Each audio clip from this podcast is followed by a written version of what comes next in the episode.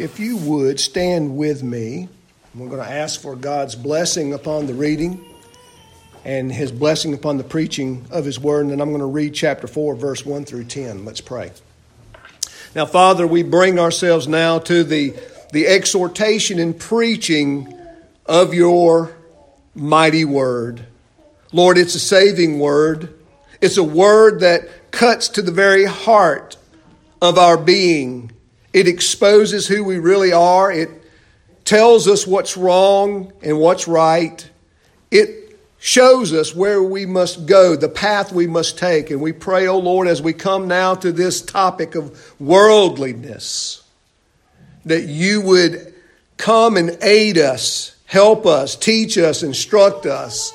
Lord, help to, to bring us into greater conformity to the blessed truth of your word. And Lord, that's what we seek. We seek your blessing.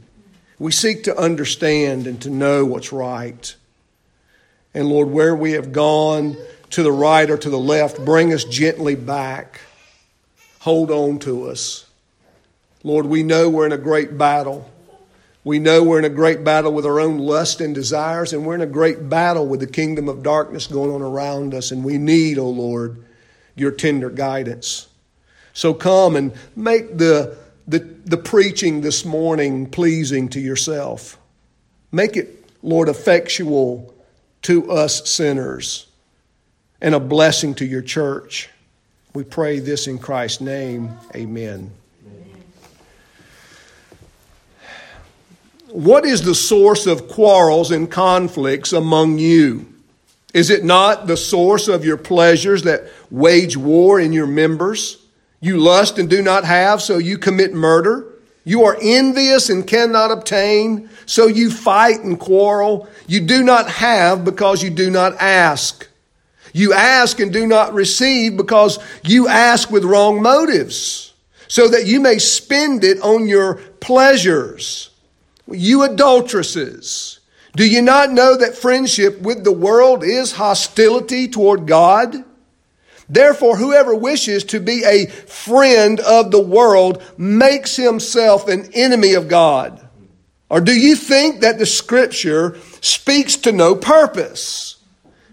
He jealously desires the spirit which he has made to dwell in us. But he gives greater grace. Therefore, it says, God is opposed to the proud, but gives grace to the humble. Submit therefore to God, resist the devil, and he will flee from you. Draw near to God, and he will draw near to you. Cleanse your hands, you sinners, and purify your hearts, you double minded. Be miserable, mourn and weep. Let your laughter be turned into mourning and your joy to gloom. Humble yourselves in the presence of the Lord, and he will exalt you. Thus ends the reading of God's word. You may be seated.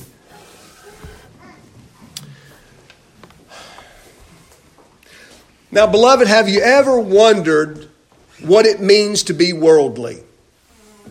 Now, that's not a word we hear much today in church, but it's one that I heard quite a bit when I came into the fellowship of Christians, when I, when I became a believer in the Lord Jesus Christ. It was a very common word to use, and it was always used in the negative. Now, I'd like to address what you may think worldliness is this morning. You know, there's that fundamental understanding, I guess, and I don't mean fundamental as foundational, but fundamental as narrow, that worldliness is owning a larger TV than everyone else.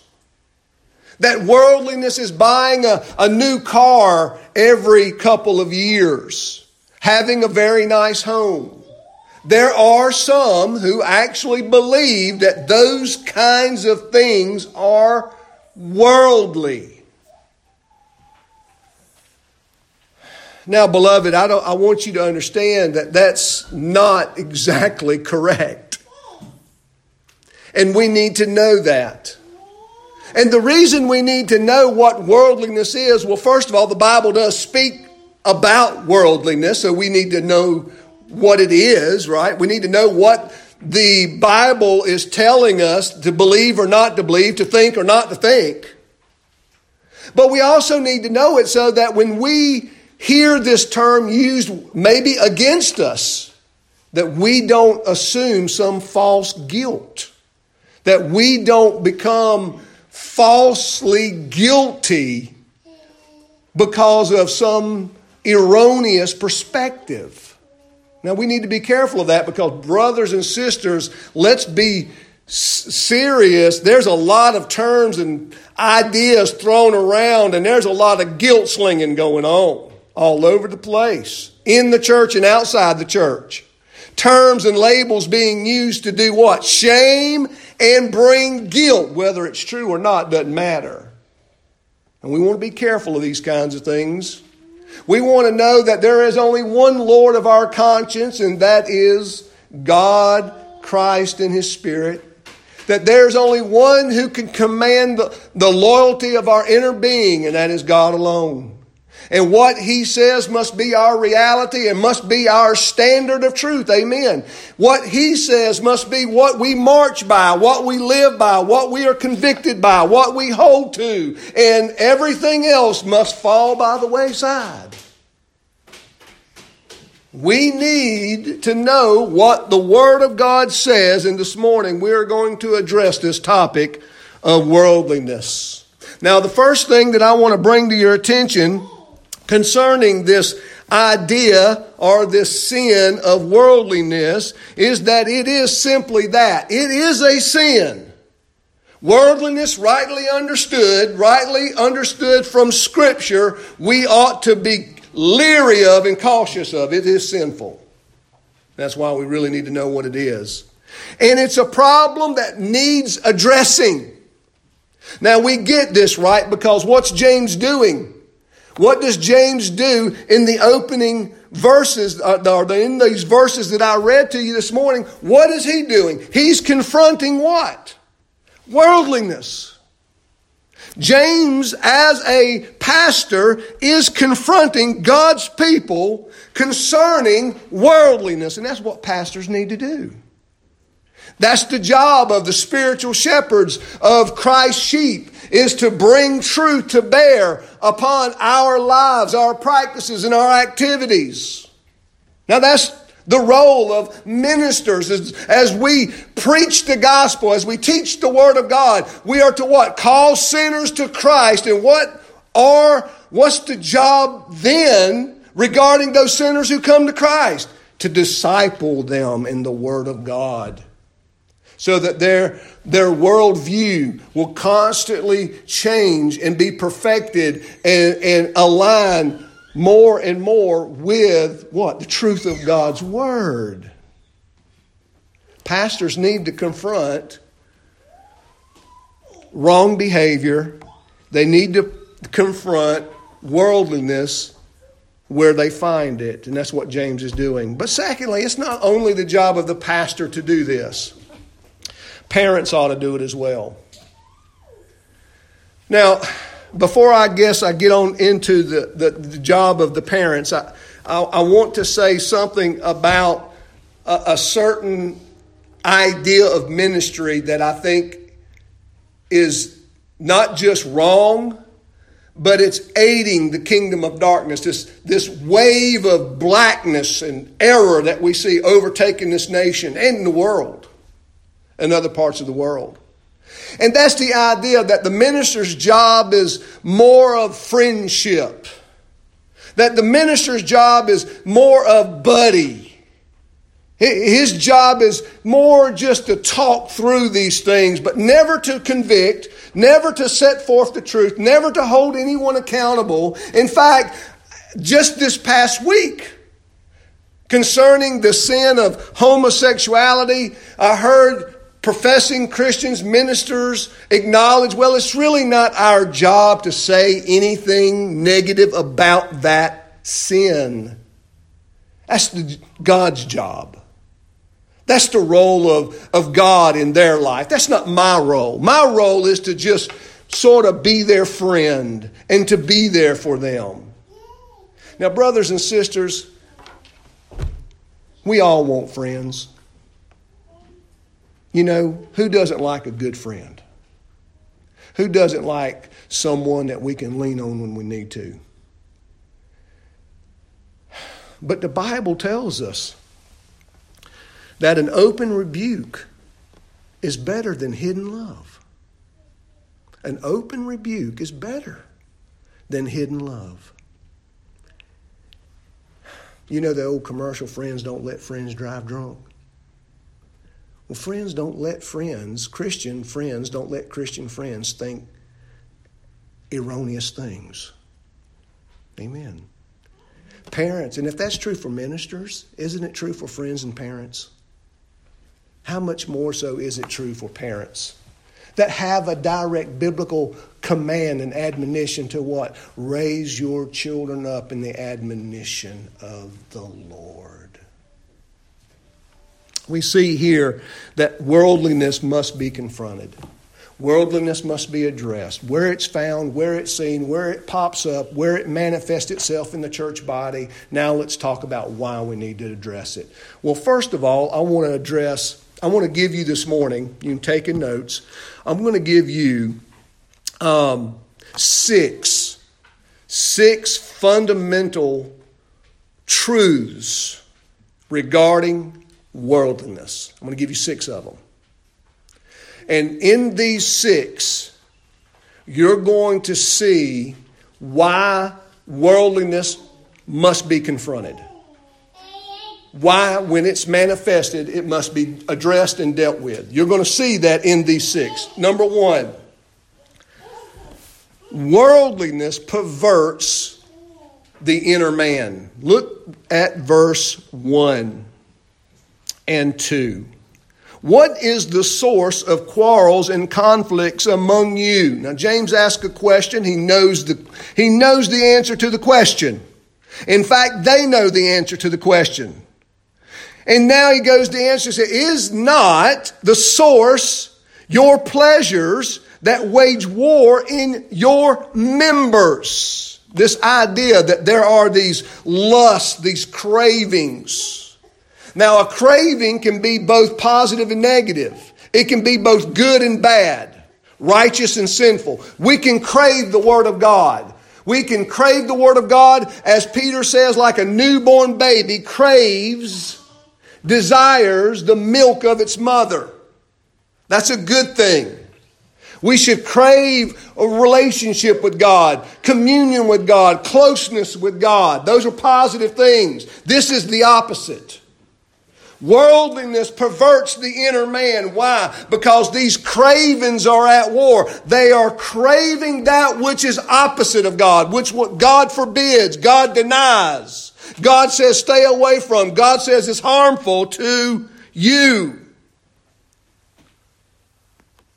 James gives the picture of these soldiers, these this army ready to go to battle because these cravings are so strong, they are so powerful within us. All we can do is think about how we're going to have them, how we're going to obtain them. This desire, these desires, these lusts are so strong. All we do, what we do is we become fixated upon accomplishing those cravings, fulfilling those cravings and desires at all cost. It's not just so much that you have to watch over what you want. We have to bring our wants into check. Is this a good thing? Is it possible? Is it in God's providence doable? Is it in God's providence and resources that these things are good for me? That's all important versus I want it, I desire it, all I think about it, all I think about is that, and I'm going to have it. James tells us that these, these cravings pervert and pollute the inner man. Is not the source of your pleasures. Uh, is not the source of your pleasures that wage war in your members. You lust, you lust, you crave. That's the idea of craving insatiable craving, and you do not have. You so you commit murder. You are envious because you cannot obtain. You fight and quarrel. You do not have because you do not ask. That's the second perversion we see there. The second perversion is not only are these cravings and lust overtaking our inner man, that's all we think about. That's all we're about. That's all we become consumed with these cravings, seeing that we obtain what it is we are wanting. And we want it so badly that we're willing to murder to get it. We're willing to become angry, jealous, and bitter to have it. We're willing to, to break fellowship with other believers because they don't share our cravings, they don't share our point of view. I mean, if your craving is to be preeminent among God's people, you know, go back and you look at chapter 3 let not many of you become teachers, my brethren, right? You're going to receive a stricter judgment. And I'm convinced of this, and I think it holds true, and it's a, it's a black mark against preachers and teachers, but there's a lot of preachers and teachers that simply want to be preachers and teachers because they love telling other people what to do. They love they love the dominance in their head. It should never be dominance. Leading is not dominance. There's authority. There's accountability. There's structure and order. That doesn't make it dominance. Why? Because the church of Jesus Christ is a body of what? People that brought themselves into the fellowship and freely said, I believe in Christ. Who made you join the church? Who made you confess Christ as Lord? Who made you profess His name? Nobody. It's an association brought freely by your own will and in subjection to spiritual rulers that Christ has placed over you to help you grow in grace. James sees this second perversion as something that is so, I mean, this is the obvious part, right? The, the, the inner man can be hidden at some point, right? We can, we don't know. You know what? I look at you and I see a bunch of nice people. You look at me and you see a nice pastor, but you don't know what's going on in my heart. I don't know what's going on in your heart. I don't know what you're thinking right now. You don't know what I'm thinking right now preaching to you. You don't know the, the, the, the, um, the cravings, the desires that I have. I don't know the craving and desires that you have. God does. God knows these things. And that's one reason why Paul wrote, I believe Paul wrote the book of Hebrews, that he said, Look, the Word of God is effectual. How do we know we are apostatizing? If you go and read Hebrews chapter 4, how do you know that apostasy is at your doorstep? Well, the Word of God fillets your heart open. That means He lays and exposes your desires open to yourself, and you're able to see who you really are by looking at the Word of God. And you ought to take note when you see things things in yourself that doesn't line up with Scripture.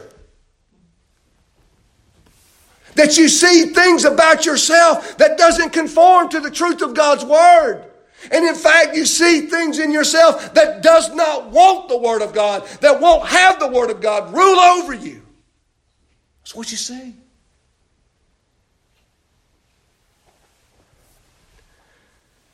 James says that this worldliness, for it to be worldliness, not only corrupts and perverts the inner man, brothers and sisters, it perverts relationships.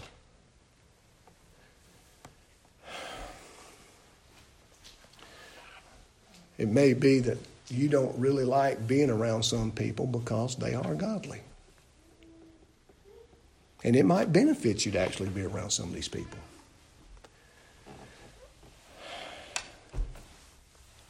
Something to think about, isn't it? And there are people you ought to stay away from. Because those people feed the cravings, they feed the desires.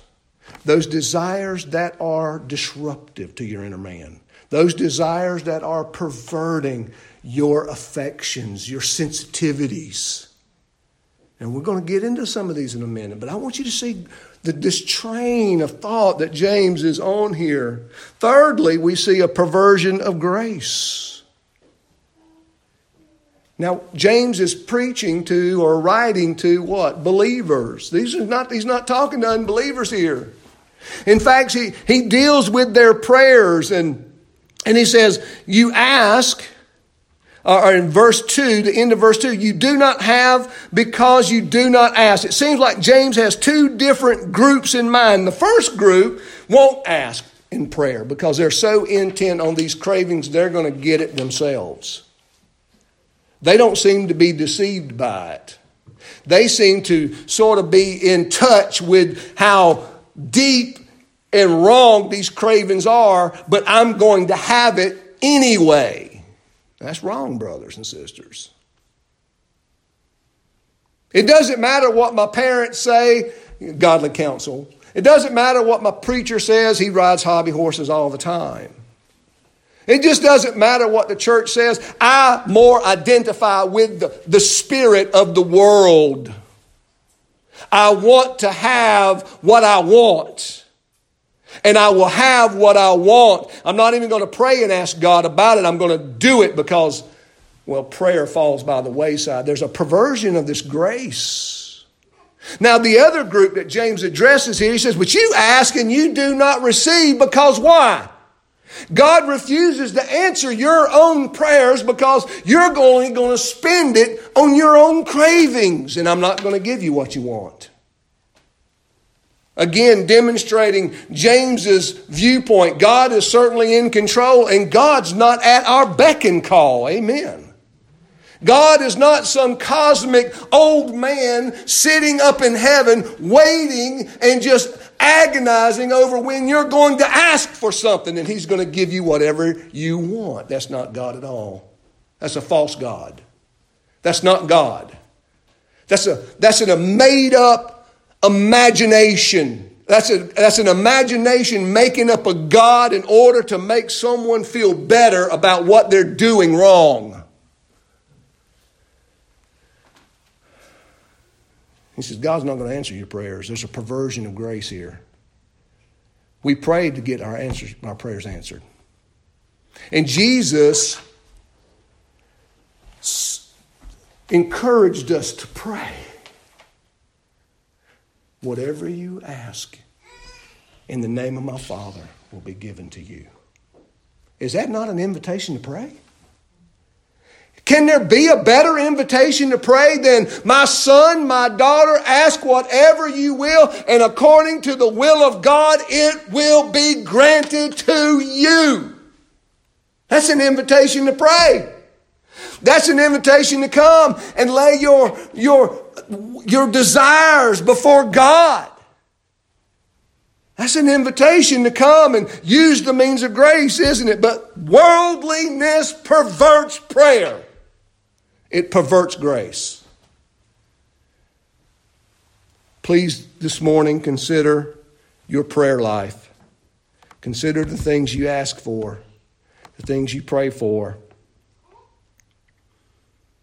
Fourthly, worldliness perverts our relationship with God. Look at verse 4. You adulteresses. Very strong, isn't it? You adulteresses. You do not know, or do you not know that friendship with the world is hostility to God? Then the Greek is so strong and emphatic and clear. What, what James is saying when, when he says, You adulteresses, do you not know that friendship with the world is hostility toward God. This is not a suggestion. It's not an opinion. This is not James just being preachy. It's like me saying to you, brothers and sisters, don't you know this pulpit is made of wood? And you, what's your response? Well, of course. That's the response that James is looking for when he brings out how strong this, this, this verbiage is right here. You adulteresses, don't you know that friendship with the world makes you an enemy of God. And your response is, I know. I know. Absolutely, it does. I know that. Adulteresses. I wish I could tell you that that word carries the weight it did when James used it. Adultery was a very sinful thing when James wrote this letter. And adultery has been considered a very evil and sinful activity in many cultures throughout many, many ages. But isn't it telling, isn't it telling that our own culture has no problem with adultery? They have no problem with adulteresses or adulterers. It just seems commonplace. In fact, it's exalted on TV. It's made light of, it's barely mentioned, it's not even worth noting, right? If well, if they are adulterers, it's just part of the package. It's no big deal. And if that's the case, then guess what? This is not a, this is not a major rebuke, is it? It can only be a rebuke, brothers and sisters, if we have a biblical mind about adultery. What is James saying here? James is accusing those people who have fallen into the sin of worldliness of being unfaithful. Unfaithful. The idea, what is the church called? The bride of Jehovah in Isaiah. Paul calls the church the bride of Christ in Ephesians 5. The church body, all of us collectively, we are called the bride of Christ. What should a wife and a husband do for one another? They should be faithful, loyal, committed, resolute. An adulterer is someone who doesn't keep their promise. Hmm? Words don't really matter. I can promise something today, break that promise tomorrow. Big deal. I'm still a good person. That's the mindset of the world. You can be an adulterer in a worldly sense, and really no one is going to bother you about it. But in the church, where you know better, it's a sin. Here, James is using the metaphor of adultery to describe the worldly Christian. The worldly Christian has perverted his and her relationship with God because they have proven themselves unfaithful to their promise. Not loyal to serve the Lord Jesus, his interests, to walk according to his word, his light, his commandments, his laws, you know. No, worldliness is an orientation. It's a motive and method of how we live this life and how we think, right? That's what James is dealing with. He's dealing with motives, cravings, evil desires, jealousy, hatred, envy, coveting your neighbor's possessions, intellect, prosperity, privileges wanting them for yourself and wanting them so much and so badly that you or the worldly person is willing to murder, cheat, lie, steal, fight, argue, divide to get them. Because nothing is greater and nothing else matters than what?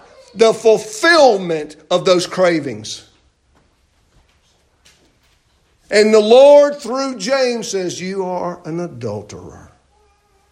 You've broken your promise. You've not kept your word. When you come to profess faith in Jesus Christ, to be loyal to Him, to call Him Lord along with Savior. Now, it was an unnecessary controversy about 20 years ago sweeping through the church, and it was the idea that a person could be a, be a Christian and, and, and not have to obey the Word of God. He said, Well, it's, it, you know, you, you just need Christ as Savior, not Lord. Well, brothers and sisters, I'm, listen to me now. You don't get Jesus as Savior without Him being Lord. You can't have Jesus as Savior without Jesus as L O R D, Lord. That means sovereign. That means king. That means master. That means boss. That means what he says goes.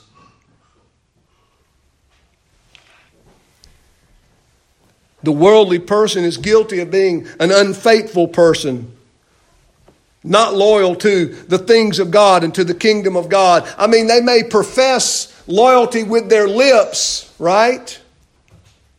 But they long for the world. Their lip service and their practice, the things they put their hands to, the things they enjoy most, are contradictions. I think it is telling.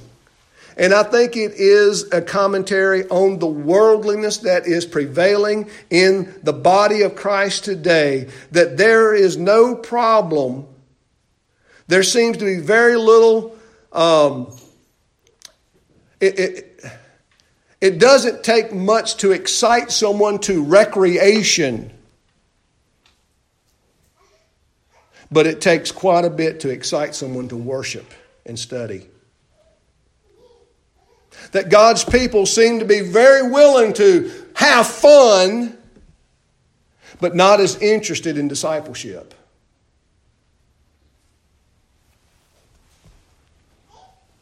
Notice what else it says about this relationship with God. It says that you adulteresses, do you not know that friendship with the world, this kinship, that's the idea. This friendship is there is this this um, um, the word is the word here is a kiss. You know, you don't mind kissing the world. You, know, you don't mind rubbing shoulders with the world. You don't mind putting your arm around the world and going, hey. There's this kinship, there's this affection for the world. Notice what it says it says that it's hostility toward God. Now, notice the text clearly and don't read into it anything else than what you see there before you. What it says is that you're at enmity. The worldly is at enmity with God. The worldly is at hostility. It has hostility toward God, not God toward the world, not God toward the worldly. What has the worldly person made himself? In opposition to God. That's what it means. He's, at oppos- he's opposed to God. He doesn't support the kingdom of God. He doesn't support the things of God. I mean, even if he does with his lips, he never does it with his practice. He's opposed to God. He doesn't like the way God does things. And here's why I bring that up. Listening to a lot of social commentary, it's very common for people to say, Well, I, I, I like God. Oh, I love God. I'm a believer.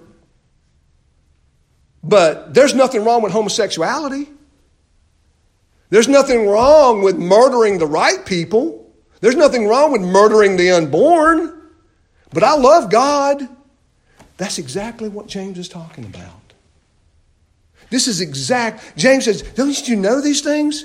Don't you know as you, as you hug and kiss on the world, as you show affection for the world, do you know what you have made yourself? You have made yourself an opposer to God. You have put yourself in opposition to the God of glory.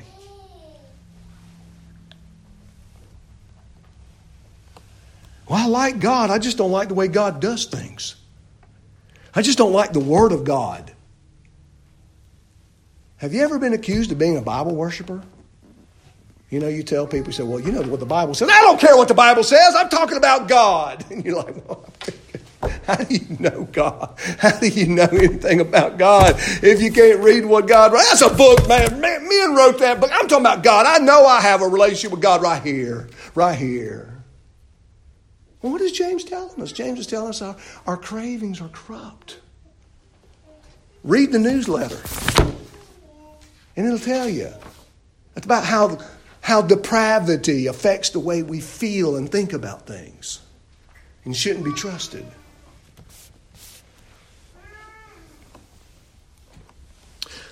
Fifthly, worldliness perverts a proper understanding of the Word of God. Let's just say the worldly person wants to use God's Word. Look at what it says here in verse 5. It says, Or do you not think that the Scripture speaks to no purpose? That is, you don't think the Word of God has a purpose? Don't you know it has a purpose? Don't you know that God gave us His Word for a purpose? And of course, what's the answer to that? Of course. That's what James is doing. He wants us to go, well, of course it has a purpose.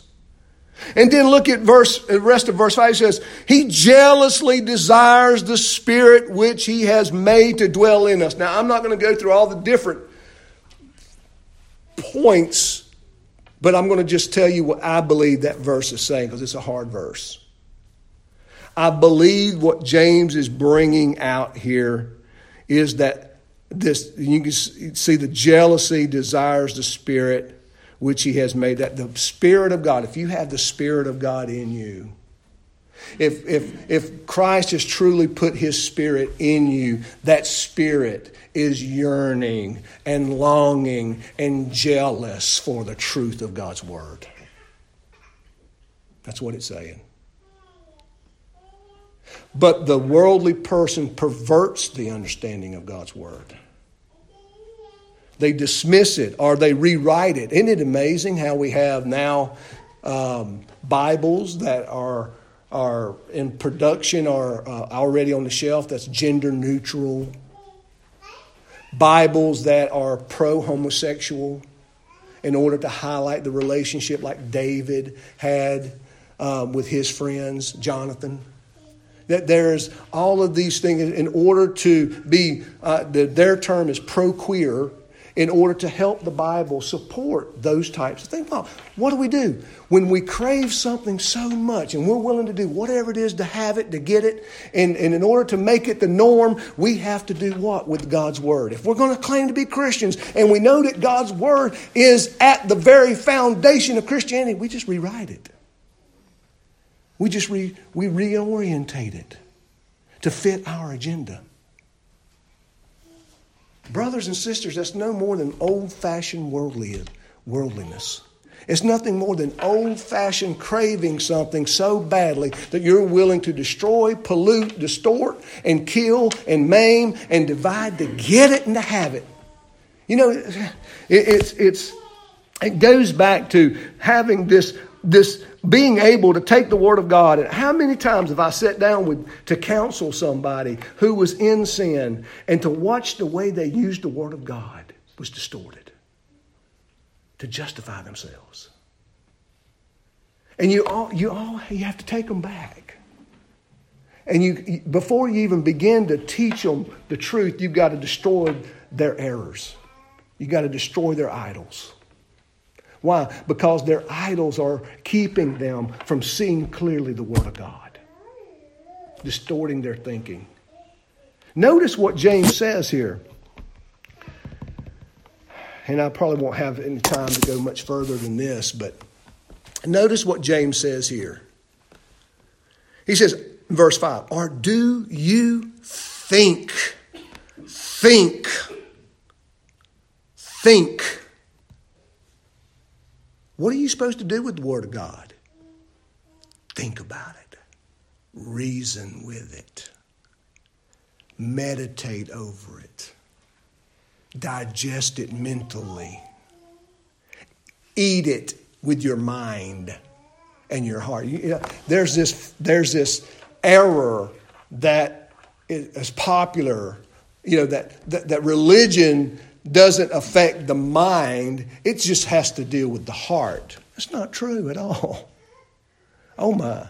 Can you imagine if that was true? You wouldn't need truth. If, if religion was simply about emotions, and and who could be who could cry the loudest and the longest who could laugh the loudest and longest who could exhibit joy the loudest and longest i mean if that's i mean you know he who cries the most wins he who laughs the most wins. He who is joyful in praising God the loudest wins the debate. That's just not, that's not good. No, God gave us a mind to think and to reason, to contemplate, discern, judge with. And the way we think affects the way we feel. How we feel about things is directly connected with the, what we think about the truth. But again, brothers and sisters, we live in strange days, no doubt. Because you, a preacher, can, can just, a preacher can make this statement. You adulteresses, do you not know that friendship with the world is hostility toward God? Well, that's your opinion. And, and people go, brilliant, brilliant, brilliant, brilliant. Deep, intellectual. And I'm mocking.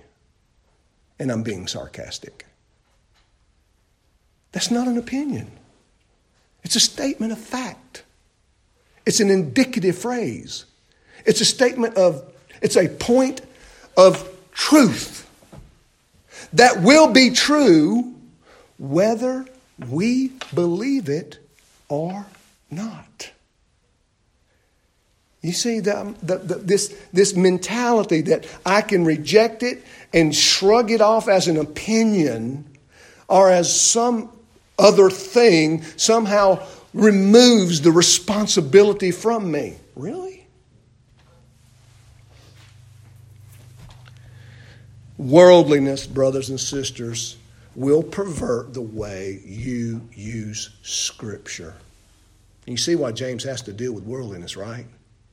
Yeah, I mean, you, all of these things hopefully have been building a case that what? You got to confront worldliness in the church, don't you? What happens to churches that does that do not or what happens to churches that will not confront worldliness? They cease in time to be true churches. Why? Well, if worldliness is an orientation to motives, and methods that are contrary to God, what does the church end up becoming the fruit of?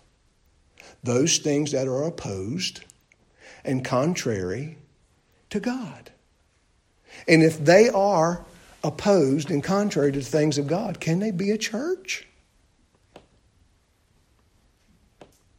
That's important, isn't it? You know, people hurting people pull in places that have church outside. They don't know what's on the inside. And you don't know what you're going to hear on the inside. An open rebuke is better than hidden kisses.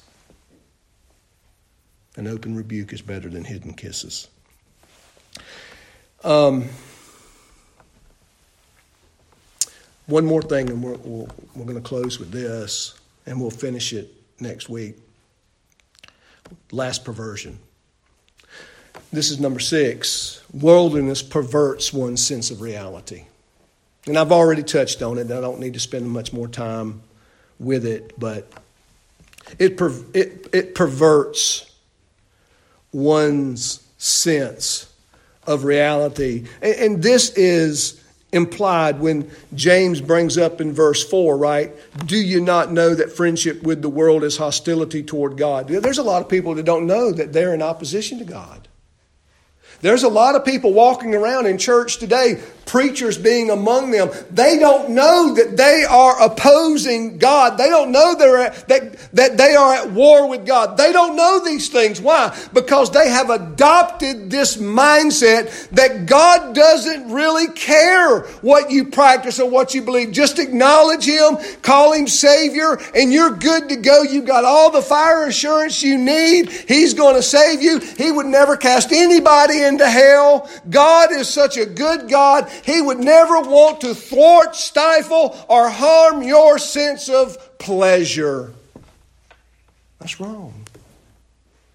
God not only saves us out of darkness, but He saves us to the kingdom of light. To. The word to is important. It means we're going somewhere. The word to conveys what? Movement. Saved from to something. We're saved out of sin to righteousness. Who defines that righteousness? Who tells us what is righteous?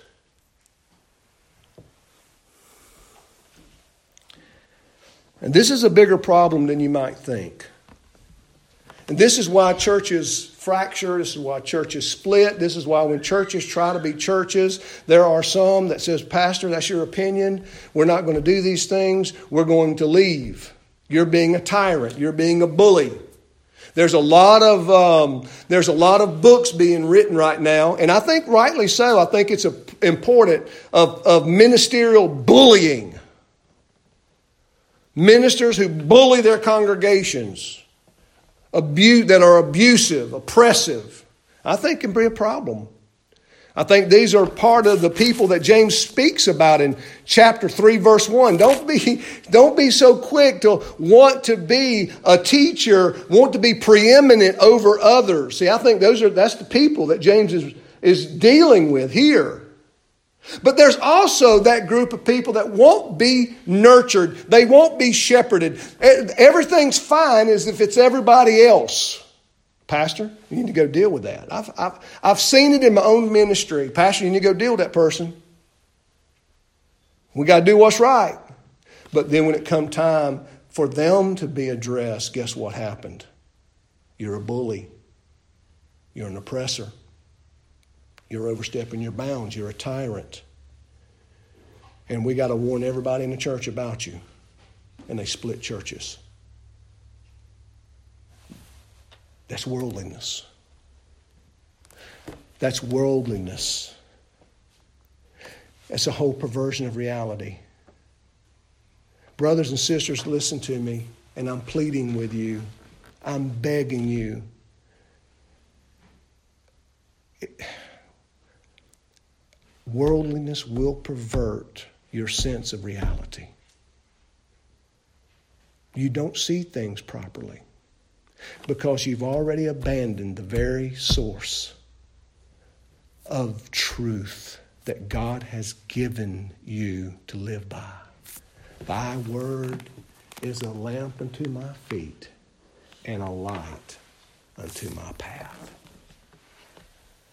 Take heart and encouragement, brothers and sisters, because what we're going to learn next week is how to overcome worldliness. Next week, we're going to see how to overcome it.